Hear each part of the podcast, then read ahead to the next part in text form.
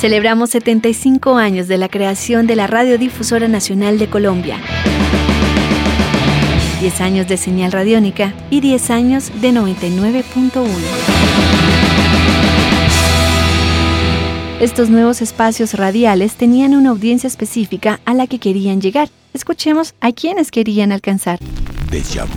Cada programa igual tenía un público. Deisa Rayo, locutora, radioactiva y 88.9 pues el expreso del rock de, Andy Durán, pues obviamente tenía una población bien rockera. El resto era como estudiantes universitarios, digamos, en la semana. Sí, muy, muy universitario, colegio universidad, ¿no? Gente, gente, no sé, entre los 12 hasta los 25 o 30 años.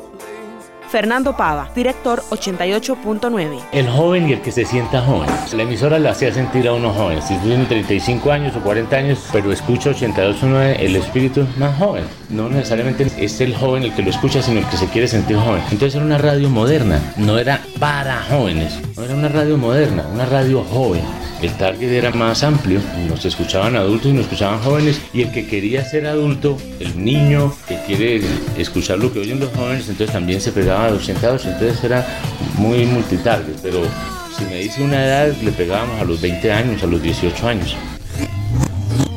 Yo diría que una canción de Soda Stereo por hacerlo, por hacerlo latinoamericano, porque obviamente mis preferencias, mi música hay, muchas preferencias con Led Zeppelin con todo esto, pero para hacerlo como eh, la canción que más representa el, mejor momento de 88-9 cuando tuvo su gran éxito es Soda Stereo y Signos, que es una, una, canción muy, muy, muy linda, muy bien hecha de Gustavo Cerati, que la presentamos en concierto acá y me recuerda Medellín, me recuerda Bogotá y un momento muy especial de mi vida en el manejo de la radio 88.9.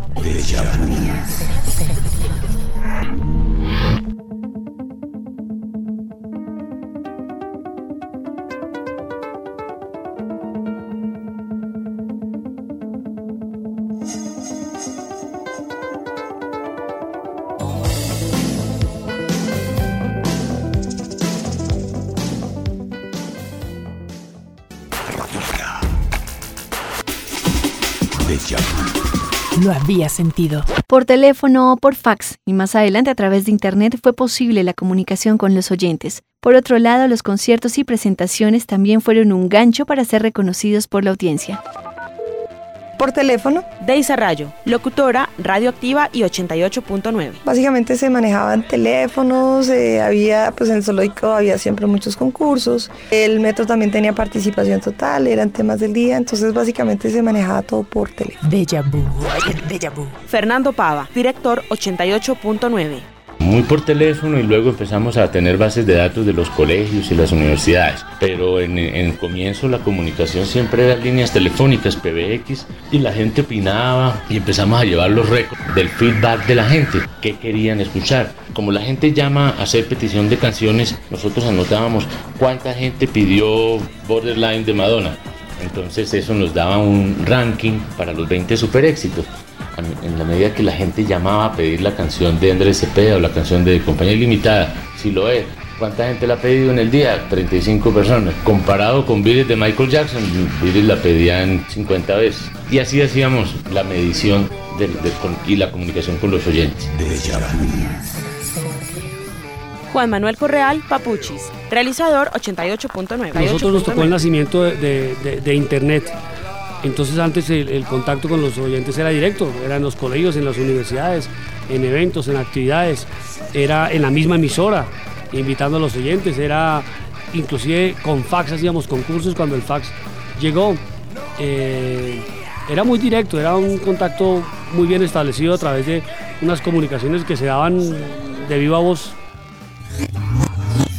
Yo tengo que decir que recibían muy bien porque lo que yo recibí, lo que me tocó recibir a mí fueron aplausos y fueron números uno en Radioactiva y número uno en 88.9. Luego hay un desgaste como todo y luego viene el turno a otra, el turno de la Mega, el turno de Radioactiva, en fin. Creo que no nos pasábamos de la línea, no nos íbamos más allá, el lenguaje todavía era moderado, entonces no recibimos muchas críticas fuertes sobre, sobre ello.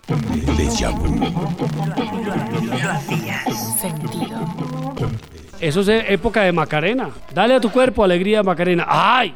Macarena. Deja vu. Deja vu. Deja vu. Alejandro Villalobos, para ese entonces director de la Mega, da su percepción sobre esta audiencia joven. A los jóvenes les preocupa si la nena que les gusta los mira. A los jóvenes les preocupa cuál es el parche de amigos para la rumba el fin de semana, conseguir plata para el fin de semana para ir a tomar trago, tener la última pinta, el último aparato, llámese iPod, Walkman, CD, DVD, como que esa es la, esa es la primera preocupación, lamentablemente. Pero no, a la larga, pero pues, ¿qué más puede uno hacer en la juventud? Hay que vivirla así, la juventud es eso diversión, belleza, el contacto con los amigos. Y ahí va creciendo uno y luego se preocupa por otras cosas, que tan harto yo.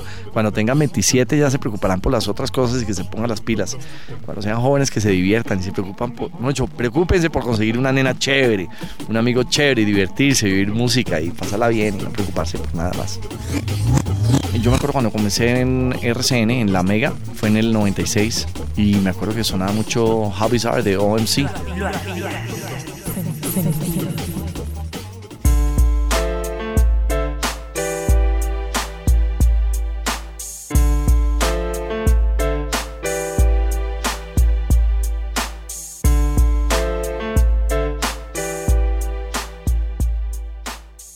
Esta forma de hacer radio tiene implicaciones específicas que se ven reflejadas en su contenido. Escuchemos qué es para los realizadores hacer radio comercial. Implica compromiso comercial, implica que tú tienes que... Juan Manuel Correal, Papuchis, realizador 88.9. Compartir los ideales y los principios de, de la radio que tú has creado para que sea comercial, para que le guste a los oyentes, para que entonces se sumen a tu audiencia y con esa audiencia sumada, los comerciantes digan, yo quiero que mi producto suene allí porque los jóvenes están oyendo esto.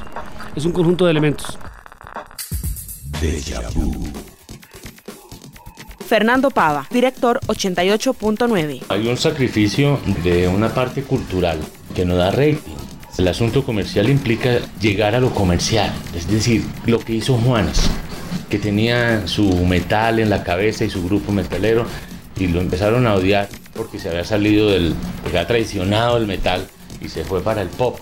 Nosotros tenemos que abandonar cualquier asunto cultural de, de mucha raíz para, para ser comerciales y lograr llegar al primer lugar de sintonía, porque esta es una emisora y una empresa con ánimo de lucro y había que producir. De hecho, siempre la presión mía fue lo comercial, porque pues si fueran sueldos básicos o todas cosas básicas culturales, pues no, no, no había problema.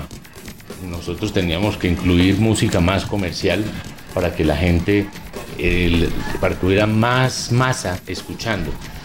Ahora no se puede llegar al primer lugar si no, si no se toma en cuenta el estrato 2 y el estrato 3. Esta es la única emisora de estrato 5, por decirlo así, porque éramos, tirábamos un poco a ser elitistas en cuanto a la música, en cuanto al lenguaje y en cuanto al, entorno, y llegamos al primer lugar. Deja vu. Deisa Rayo, locutora, radioactiva y 88.9. Hacíamos una radio, digamos, un reflejo un poco también de lo que había allá en, en, la calle. Era como las vivencias de cada uno, de nosotros, de nuestros amigos, de la gente cercana. Pues por ser radio comercial, lógicamente se tenía que hacer cosas que la gente se oyera. Obviamente la filosofía de todo lo comercial es entre más te oigan, entre más se venda, entre más se compre. Bajo esos lineamientos tratábamos de hacer cosas entretenidas. Creo que siempre estaba la gran duda de que la radio tiene que educar y que etcétera, etcétera. No lo hacíamos ni lo asumimos como eso porque además la gente piensa por sí sola. Yo creo que lo que yo diga o no diga no va a hacer que una persona cambie su manera de pensar. Simplemente era una reunión de gente que hablaba de las cosas que uno pensaba que la gente le gustaba oír y si no les gustaba oír pues tenían eh, otra alternativa. Lo habías sentido. Alejandro Villalobos, director de La Mega. Yo creo que votarles de alguna forma información positiva. No importa cómo y cuál, pero que sea positiva. Querer educar a los jóvenes es muy complicado. Yo creo que si de alguna forma hemos hecho algo a conciencia para tratar de educar en lo que nos corresponde, ha sido aportarle y apoyar el talento nacional. En eso estamos súper comprometidos que eso es más importante que cualquier otro mensaje. Que no tomen trago, que no consuman droga, que no le peguen a... No, eso, eso no nos corresponde a nosotros. Eso le aporta a la juventud. Eso hace que los jóvenes tengan de referencia unos ídolos que si son locales, mucho mejor. Lo hacías En este podcast revivimos las diferentes emisoras, programas y personajes que hacían radio en 1995, año en el que nació 99.1, frecuencia joven de la Radiodifusora Nacional de Colombia. Espere su historia en el siguiente capítulo.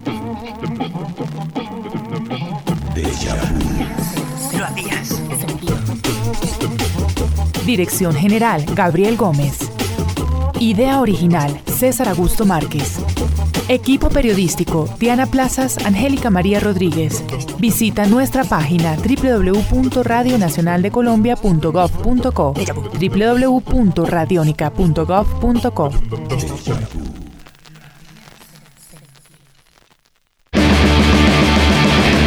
Celebramos 75 años de la creación de la Radiodifusora Nacional de Colombia, 10 años de señal radiónica y 10 años de 99.1.